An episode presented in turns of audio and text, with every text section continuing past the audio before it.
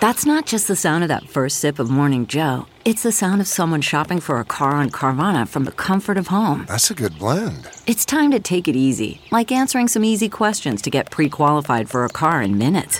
Talk about starting the morning right. Just like customizing your terms so your car fits your budget.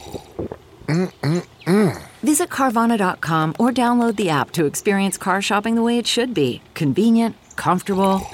Ah.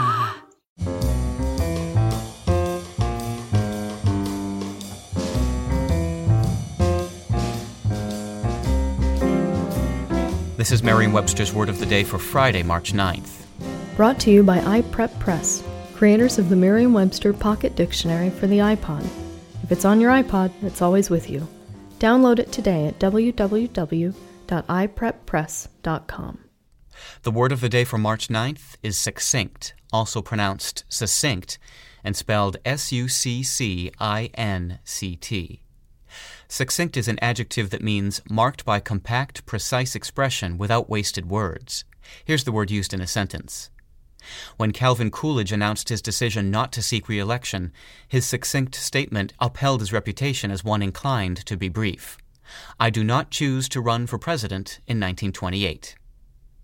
The history of succinct may not be short, but it's a cinch to remember. Succinct is actually related to the word cinch.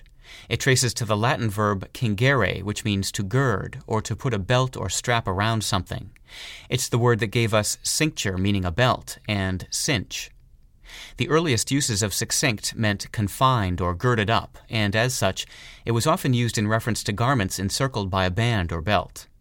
Eventually, succinct was extended into the realm of insects, where it meant supported by a band of silk around the middle, as in the succinct pupa of a butterfly. Later, the word was applied to writings. A succinct piece of writing is brief and to the point and uses as few words as possible. I'm Peter Sokolowski, and this was your Word of the Day for Friday, March ninth. For more information, visit Merriam-Webster online at w w w dot merriam dash webster dot com.